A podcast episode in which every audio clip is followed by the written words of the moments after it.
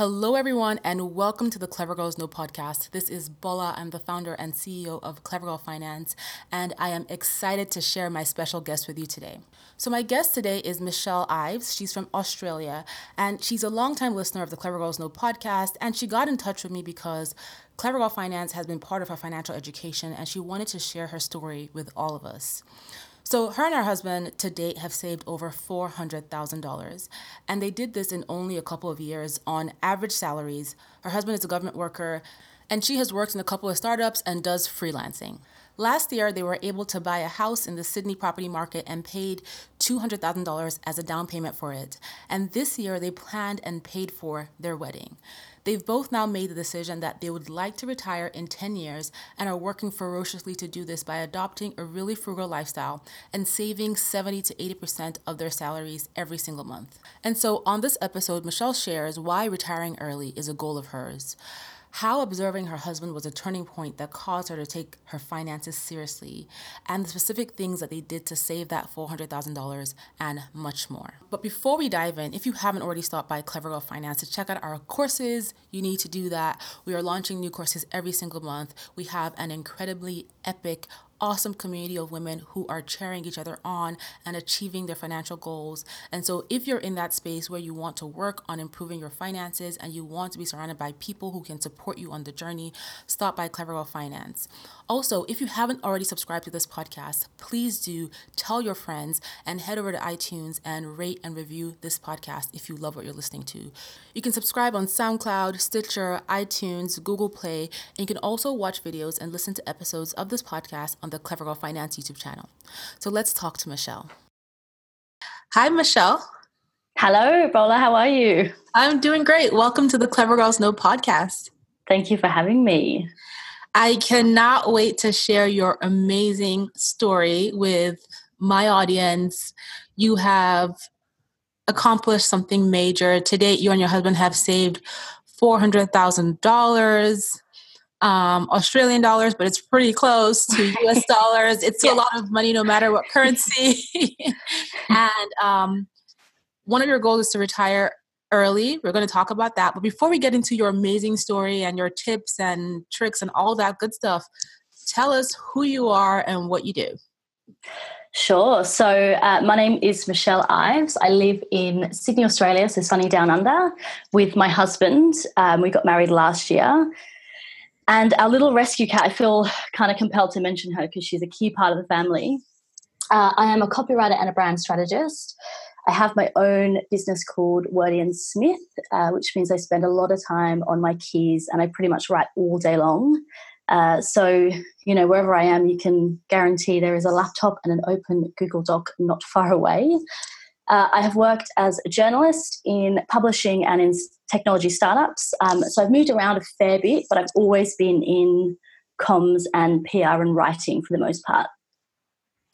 Wow. So how do you go from writing to save to saving four hundred thousand dollars? We're gonna get there. Oh, it's a very, very interesting um, trajectory. So I guess it really comes down to where my goals are, you know, in retirement and why I want to retire. Um, so I I grew up kind of voraciously reading um, what I would I guess I would call them glitterati type books. So they were kind of soft rom com stories of you know women who were you know young women entering the workforce for the first time and kind of climbing up the career ladder and falling in love and just being kind of ultra glamorous and successful and i you know and i wanted that for myself and i kind of always saw that for myself so i always had a real drive to kind of work hard but my my actual experience in the workforce fell very very short of that so i started working very young um, i was a journalist at a daily local newspaper. In fact, I think I was even, I think it was an unpaid internship in the beginning.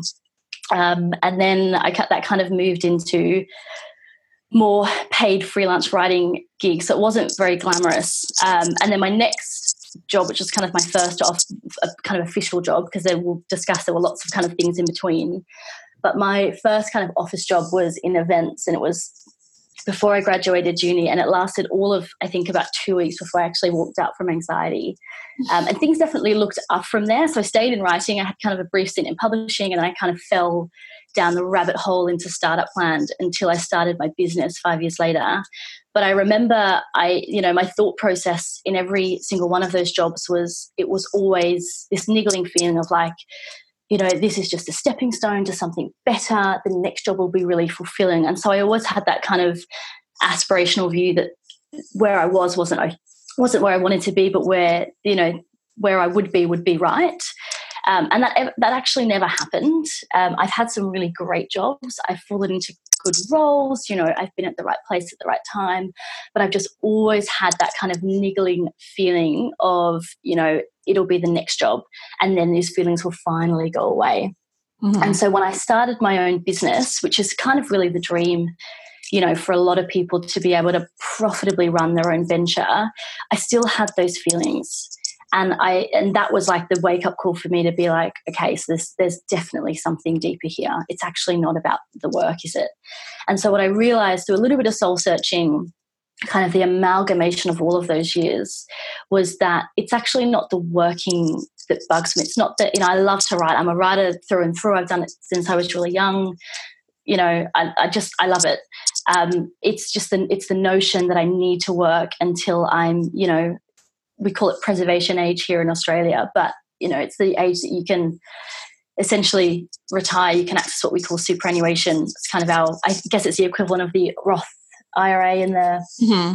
401k so it's like a superannuation a retirement account um, but I need to work until I'm 70 in order to live comfortably in retirement. And I think that that really was what fueled that underlying feeling of uh, discontentment and, and, in a way, anxiety around work. Mm-hmm. Um, mm-hmm. You know, and I see this a lot now because I'm more aware of what those feelings really are. Because we, you know, we tie so much of our worth to our revenue generating work. So for me, it's like writing. Um, and, and of course, with good reason, because without it, our needs aren't covered, you know, and in, and in many cases, our basic physical needs aren't covered. But it's just that notion like until we're 70, you know, it's not to be morbid about it, but, but people die when they're 70, you know, like I, when I was younger, people died when they were in their late 60s, people around me that I knew. So when I found fire a number of years ago, it was really just about the discovery of a financial goal that resonated with my belief system around choice. Because fundamentally, I think as human beings, we deserve choice. Um, and that's really what financial independent, independence means to me and so my discontentment around work was not actually around not wanting to work. I love to work. It was about having the choice to spend my time working on things that I really wanted to, whether or not they generated income. That was irrelevant. So it was things like volunteering, you know, um, traveling, writing for pleasure, you know, I guess trying to have not to sound too woo woo about it, but trying to have a you know maybe a greater impact on the world than I could have through work that generated revenue, kind of like my day to day job. Um, and I, it's funny, it's it's yeah, know, a lot of people are embarrassed to admit that they don't want to be working their whole lives because there's this perception that it denotes, you know, laziness or lack of ambition. But I, you know, on the contrary, I, to to reach financial independence early is actually one of the most ambitious things you'll ever undertake because it just requires so much dedication and tenacity so, Michelle, one of the other things that you guys did was you guys bought a house in the Sydney property market in 2016, and yep. you also put down a $200,000 down payment. So, yes. um, was that part of the $400,000 you saved or a separate amount? And where are you guys at right now with your savings? Yeah, so that was a part of it. Um, so crunching the numbers in my head. So we yeah we put down our deposit. We have put a pretty sizable chunk into um, stocks. So we typically invest into um, exchange traded funds. Um, we have saved to get to the number that we are now we've saved oh, i'd say almost another 150 for another property that we are planning to buy very soon. So this will be kind of like our family um, our family home that we're hoping, which is more of like a mountain home um, with a bit of land. It's kind of always been a dream of ours to have a bit of a hobby farm, a reclusive writer stereotype, and all that. um, yeah, and then the rest is just kind of spread out across different um, different accounts so that we have that kind of access to that cash flow if we need it. So that's again, that's really amazing what you guys have accomplished, and the question that everybody wants to know, you know, as you guys continue to save and as you invest and as you know you purchase property, um, you guys are kind of in that space where you are kind of turning along. You know what it is you need to do to save money to get to that retirement in 10 years. And I guess what everybody would like to know is what are the specific things that you did to save your first 100 and your first 200 and then, you know, as you've gotten to this current amount that you guys have that you guys have that you've been able to use to invest, you know, what are the things that you did to be able to save? Like, were there certain things you cut back in your lifestyle? Were there, you know, adjustments you had to make? I'd love for you to share that. Sure. Um, and yes, yes, yes to all of them. So I think uh, it's kind of the first thing is going back a little bit. So when I started, I think I took a lot of that in- initial inspiration from my husband, who, when I actually met him, is a little bit older than me had um, savings and property and he'd invested before. And we never ever spoke about money in the early days, but the, the general rule of thumb was that he always seemed to have some and I never seemed to have any. And that was just kind of how it went. Um, and then I never made that connection as to why until I remember very vividly one night he was doing his online banking in bed. And I remember looking over and I just, and I saw this like staggering five figure number on the screen of his phone. and I had actually been with him when he had set up that bank account a few months prior because he's from the UK. So am I originally. It's why the account, the accent kind of switches like Jekyll and Hyde from Aussie to English. But um, but he was new to the country, so he had had to do all of that stuff like setting up the accounts. But it, I just remember like it blew my mind that he could just have so much in so little time because my understanding of money was you have it it's only a little bit you say you spend it and you never have any. And then you might be doing paycheck to a few days before paycheck. But that was an indication of a good life. And that was my understanding of money. And i never had a credit card. So i thought i was really good with money at the time. Like i was you know, I kind of held myself in very high regard in that way. Um, but I remember I, I, picked his brain as to how he um, as how as to how he did it because it was just so baffling to me. And he said it was a couple of things. So he said it's one, you need to be really disciplined. You need to do it as soon as you get paid. So you make sure you have enough to cover uh, your living expenses and of course have some fun and then just don't spend it. And so that's how it started. It was me kind of naively thinking it would be that easy um, but it very much did become a habit. You know it was just just chuck it in as soon as you get paid live on the rest rinse and repeat rinse and repeat. Um, and because through a lot of that period, I was a student. My streams of income were very unpredictable. And a lot of time I was on minimum wage, but I just went hell for leather on diversifying them. And for me at the time, no job was too weird. You know, I found opportunities in all sorts of places. I did literally everything. Like I worked at a theme park operating rides. Like my my ride spill still haunts my nightmares. Um, I babysat and I pet sat. I was freelance writing. I did market research. I would sell stuff around the house. I would do odd jobs like handing out flyers and um, uh, newspapers at brand activations. And I would just regularly find more work just through talking to people that I was working with. And I was working like every day and sometimes a couple of different gigs. I'd go from one to the other. And so when I joined the world of um, working with what I actually studied for, um, and I was on a, I was salaried, and I was on a, you know, quite a good salary, never amazing, but I've never ever um, been on a salary that's super, super impressive. Um, and it's particularly because when you work in startups, they just don't have the funds for that. Their budgets are very lean.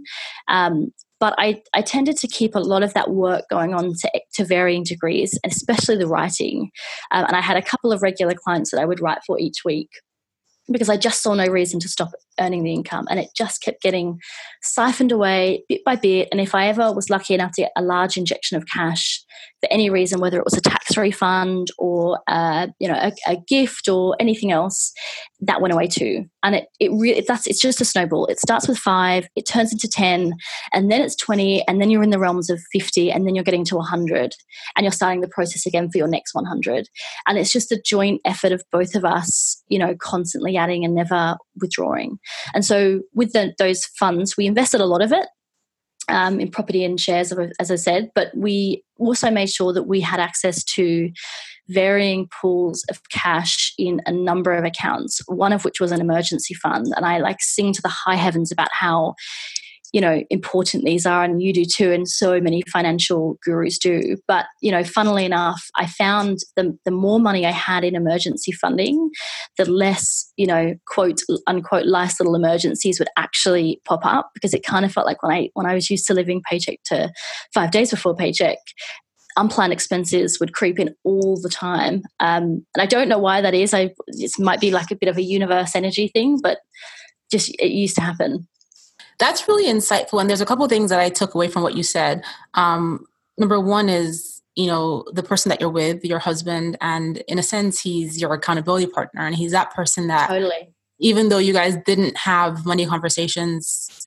prior, when you did start having them, when you were showing interest, like he was there to kind of motivate you and guide you as to how you can do things and how you can do things together and i think that is so important um, and you know for people who are listening that partner, that person that keeps you accountable, that person that you can talk honestly to about finances. It doesn't have to be a spouse or, you know, a mm. boyfriend or whoever. It can just be somebody in your space that's like-minded, that's working on a, you know, achieving specific goals around financial wellness that you kind of lean on to support and motivate you. So, you know, your husband had his own goals where you were looking at his account and you saw the five figure number and he, you know, you you're now able to plan together with him. And that's so important different because imagine if um, he just didn't care and then you would have looked in the account totally. and maybe seen a negative amount and like, oh yeah, whatever, I'm just not to have money and you'd have kept on moving. Totally. so it's, it's really important to have that person. And sometimes, and the other thing I wanted to add is that sometimes you, like you, um, Michelle, you may not even know that you need to change until you see something that sparks the change. So yeah. seeing that five figure amount in his bank account, right? And that comes from having those right people around you so that you can find yourself in those positions to see that five figure bank account, right? You can find yourself in those positions where you can actually start to have that conversation about money because those people actually care about it.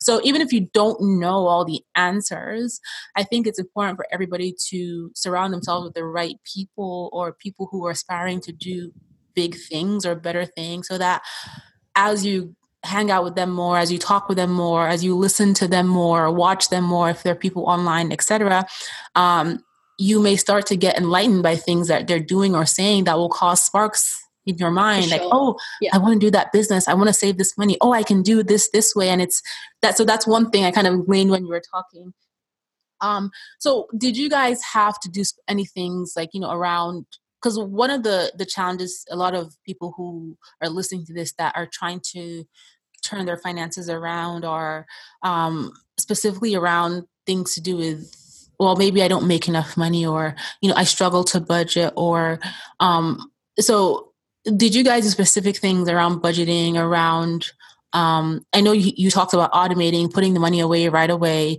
Um, did you have to get second jobs? Was it like what specific, like, you know, were there any things out of the ordinary that you weren't doing before you started saving that once you got onto that path, you kind of were doing more of? Yeah, I mean, I had a million jobs and side hustles, so yes. Um, but yeah, so I think actually, funnily, one of the, the biggest things I did was um, this came a little bit later, but it was through reading. I think it was Mrs. Frugalwood of the Frugalwoods, and she has a thing that she recommends everybody do. This kind of ties into I'm a bit of a minimalist, and that was something I found as well. Um, but she has something that she recommends that everyone do, which is um, to write a list of all of the things that really, truly bring you joy. And you have to be very, very honest with yourself and think very, very deeply about it. Um, and you don't have to show anybody necessarily, but it's super important to get that clarity. Um, and there's absolutely no shame in what those things are. Like you don't have to show anybody; they're totally private. Um, and they they could be expensive hobbies. That's okay. You get to decide. The purpose is just to simplify it down so that you can align your spending with your level of happiness. And so I did mine. Um, I was a bit more kind of into it than my husband um, was, but he I, he he's very clear on what brings him happiness. Anyway, he's quite a simple guy, he, um, and that's kind of why I love him so much. Um, but when I did mine, I read the list, and when I was finished, I could see that the things that truly brought me joy were very simple and they were actually very cheap, if not free. So they were things like hiking in the bush, or um, the bush is like, I guess, forest would be the equivalent. um, I'm trying to think of like the in the woods, uh, the woods, the woods. Um, it was hanging out with my husband. It was like reading a book with my cat sprawled on me like I'm her personal throne. You know, it was going around my mum and dad's for a roast dinner on a Sunday, or um, seeing a, a new place for a first time or you know sitting in the sun listening to podcasts so things that didn't really cost very much. And so i realized that a lot of the things i was actually spending my money on or it was very used to spending my money on were not aligned with what actually brought me joy. I was buying those things because i felt like i deserved them and it made me normal. And things like shopping sprees regularly. And then when we traveled it was like just the default was that we'd stay in a five star hotel or it was going eh, out with friends and just spending loads and loads of money on alcohol and food and eating out regularly. And, and my perception back then was that those things were my right as a human being. And without them i'd just be completely sad and a shell of myself. Um, and I, that's where a lot of my disposable income had been going. But did i actually remember the nice hotel we stayed at? Not really. No. but did i remember the lovely sunrise at the top of the hike? Yeah crystal clear. So that that you know aligning what I actually my money where my money goes not only allowed me to simplify and therefore save money, but actually brought me a lot of joy. So it really was just a two birds one stone thing because I actually felt much more, I guess, abundant and fulfilled. And you know, I talk about this all the time in terms of determining your core values. You have to know what really matters to you because if you're not aligned in that way, like you said, finding the things that make you happy, you're not you know it's just hard to align your spending and align your financial goals to mm. that dream life and what will happen is that if you're not aligned in that on that path if you don't know what your values are if you don't really know if you don't know what your why is you'll find that your money just finds way to slip through your fingers. Yeah totally. Where it's going because you you never set the intention as you were spending it to direct it towards the things that really matter to you.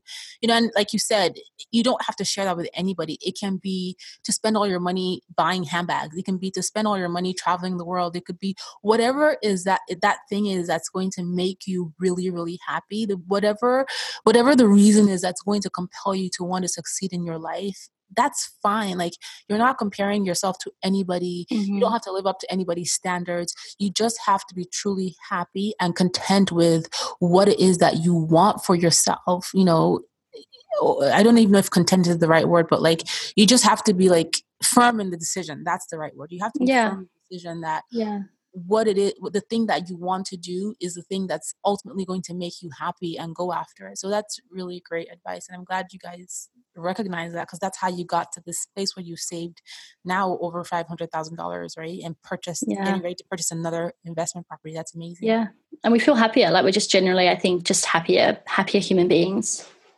So we've kind of talked about how you kept yourself motivated doing things that were free and things like that but how did you manage the days where you just wanted to go out and spend money? Because everybody has those days. I have those days. I'm like you know what? These savings yeah. go to hell. I'm about to go out and blow some money. Blow it all dollar dollar bills. Yeah um, how did um you manage those days uh, look, I think, look, with, as with anybody, I, I had and I still have days where I fall into bed and I just physically can't string a sentence together because I'm so exhausted, um, as does my husband. And, like, you know, bad traffic day or it was just a tough day with colleagues or clients. And I think that's for when, you know, that's when for a lot of us, those feelings are those feelings of you know how am i going to do this for the next 30 to 40 years even 20 years are just so you know pronounce. And so that's when what we're doing feels so meaningful. And you know I, I almost use that now as recycled energy. So if i'm about to make a big purchase i find it very motivating to ask myself whether it's worth pushing back my goal a month or even a year if it's a really big purchase for. And sometimes it is and sometimes it's not. Um, and then I think also transitioning to a minimalist lifestyle has really helped with this because one of my what streams of income as i mentioned earlier was just selling a whole bunch of stuff. And i realized like how cathartic it was to just walk into a room and and and just not be overwhelmed with the amount of stuff and clutter that you have.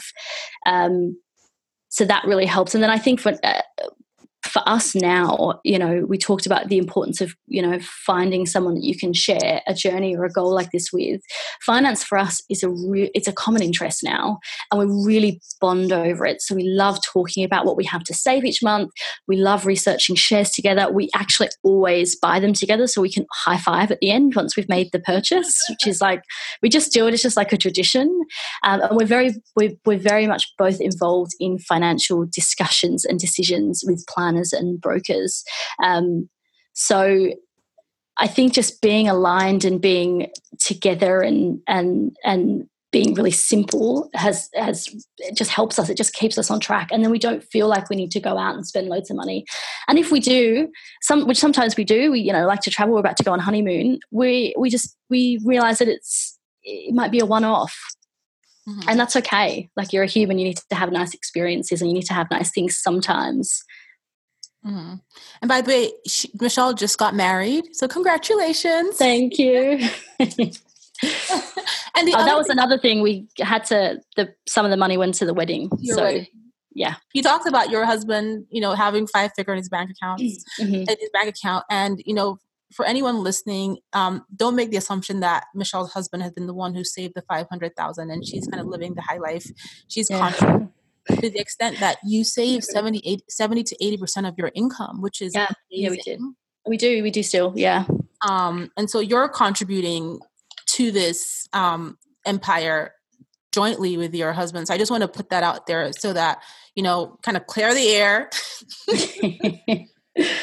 yeah, it's crazy that you have to do that, but yeah, it, it's true. It's, you know, it's really funny. We, um, one of the we kind of one of the things you mentioned earlier was the importance of kind of being um, having the same goals and you know when it comes to saving saving money together you have to be you have to be going in a similar path because if you're saving but they're for different things and you're not you're not kind of reach you're not trying to reach the same kind of combined goal it can almost be just as bad as someone who just doesn't really contribute anything mm-hmm. um, i remember like we both have good habits around saving but i remember the whole like bringing my husband onto the whole fire thing that actually was quite a that took quite a long time um, I had multiple touch points with the concept of fire. I'd read about lots of bloggers.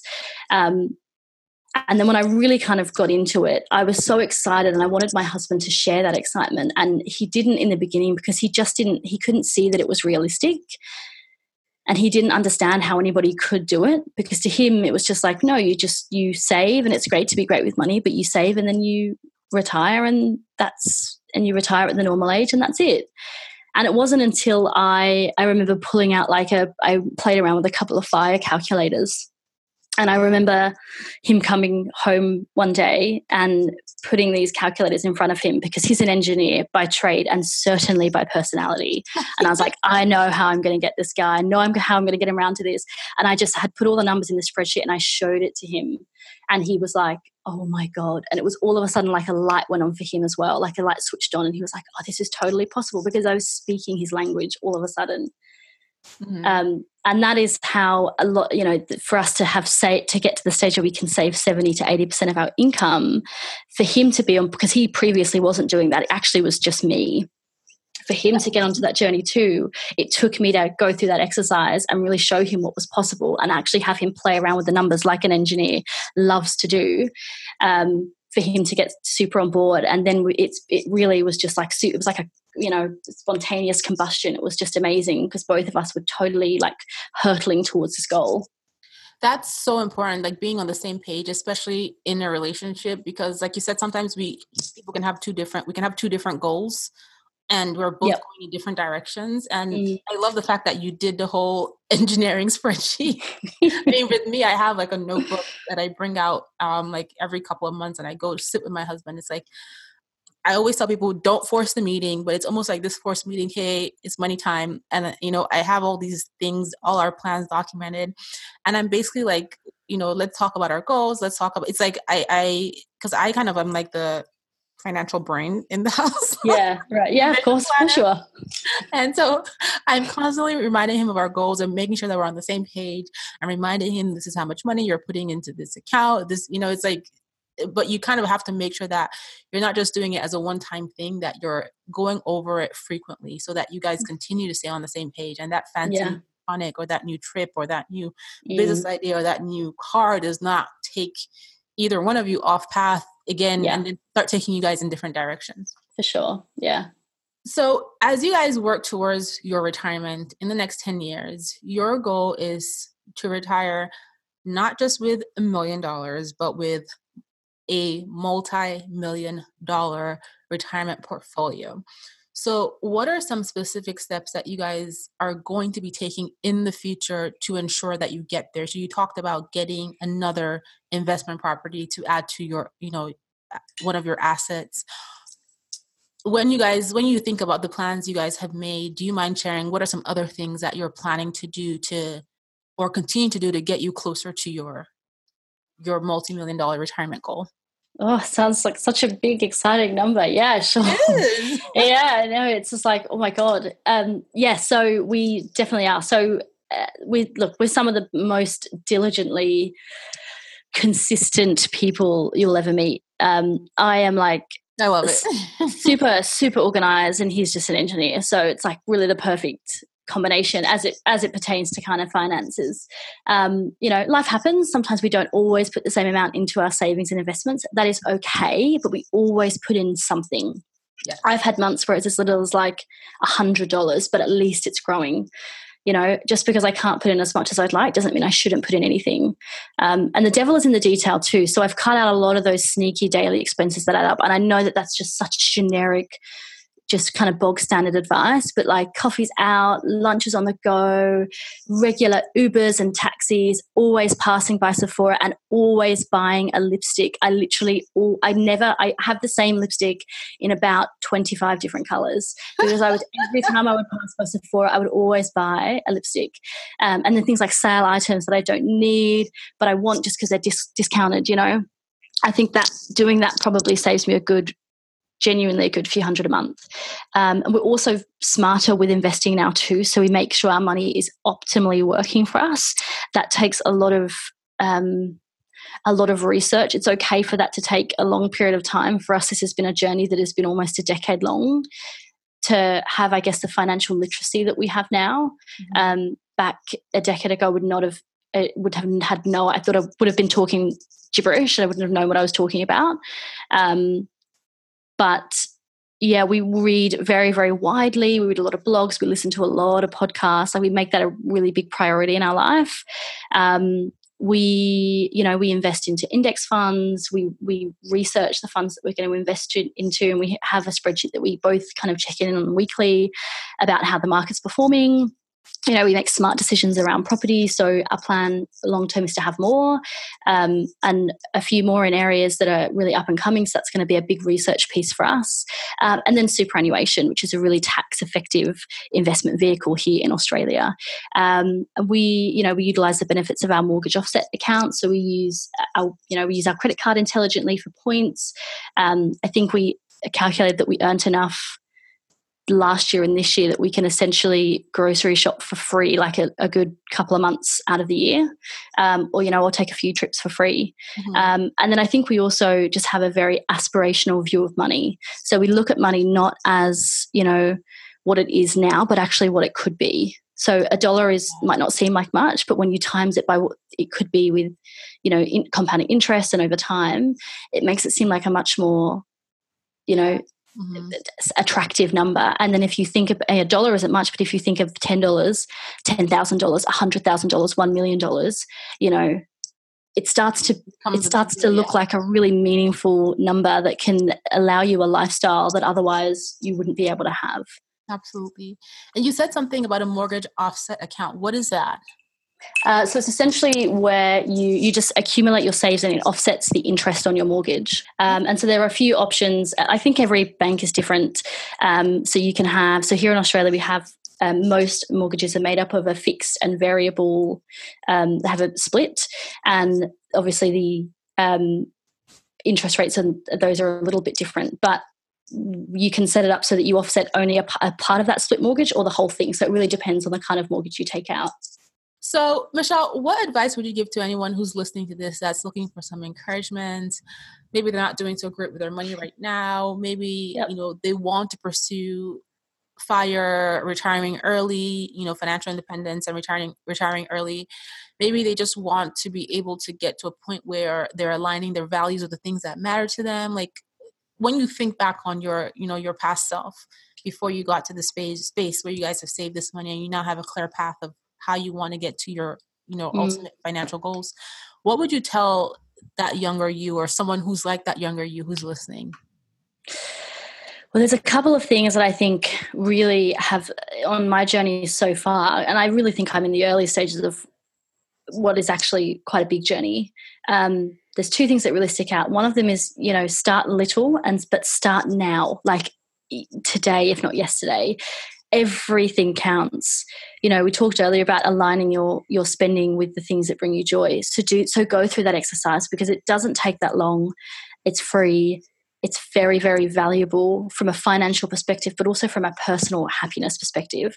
Align your spending money with the things that bring you joy and screw everything else because you're going to find that not only your spending decreases, but your level of fulfillment actually increases. And it is, a, is an amazing exercise to go through because it really is two birds, one stone. Um, and that really was is what will kind of supercharge you through those periods where you're feeling like you want to go out and splurge, especially if that's a habitual thing for you. Um, the second thing is, you know, use tools to understand how compound interest works and the power of it over time. So for us, it's all great. It's great to save money. It's great to be setting those habits and doing that consistently.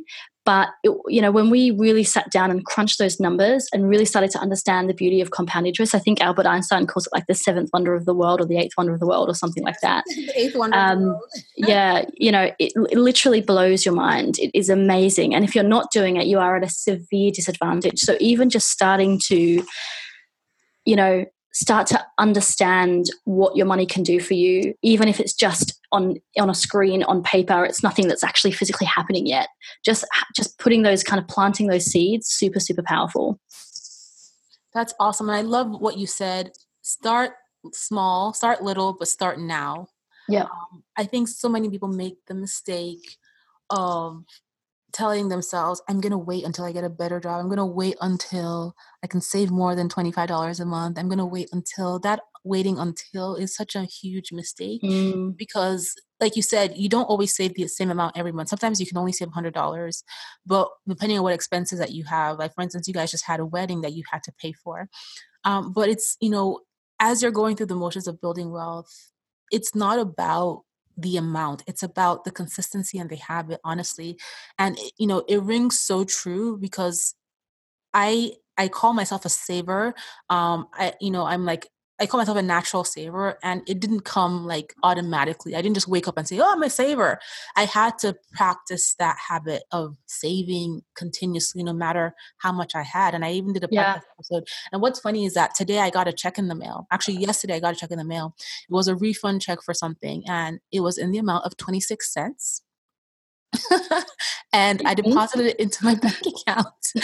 right. Because money is money is money. Yeah, and I know a lot of people would say 26 cents and, you know, like roll it up and throw it in the trash, but it's about that habit and that consistency. So I love what you said. Start small, but start now. That's you know. exactly. And your your twenty six cents turns into, if you look at it with that aspirational kind of exactly, it turns into fifty thousand dollars, a million dollars.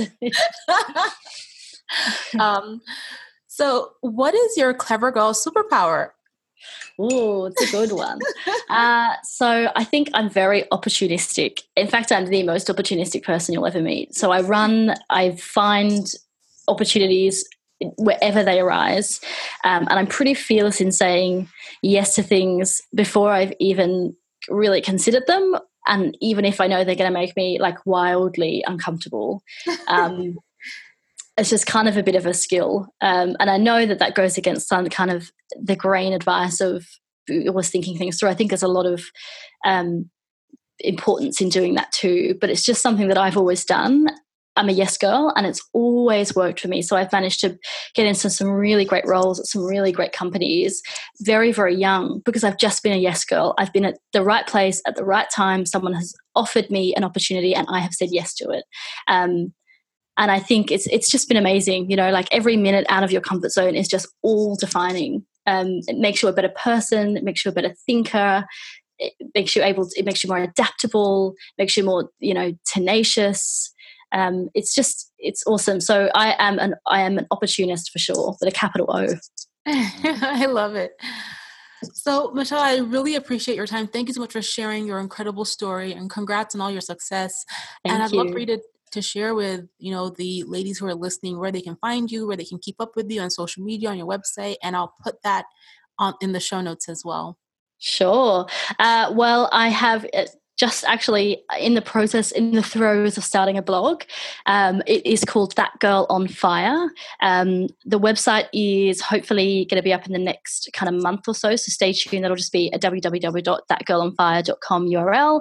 Um, you can find me on Instagram at thatgirl underscore on fire. Um, and then if you want to find me on my normal website, that's www.wordyandsmith.com. I love that. Thank you so much, Michelle. Oh, thank you so much, Paula. Thanks for having me. So, I hope you guys enjoyed this episode with Michelle and are inspired by her story. If you haven't already subscribed to the podcast and you love what you're listening to, you can subscribe on iTunes, SoundCloud, Stitcher, Google Play, and you can also listen to episodes and watch videos on the Clever Girl Finance YouTube channel. Finally, be sure to stop by clevergirlfinance.com and check out our blog and also our awesome courses. We're turning on new courses every single month, and we have an amazing community and would love to have you join us. I'll talk to you guys on the next episode of the podcast. Thank you for listening.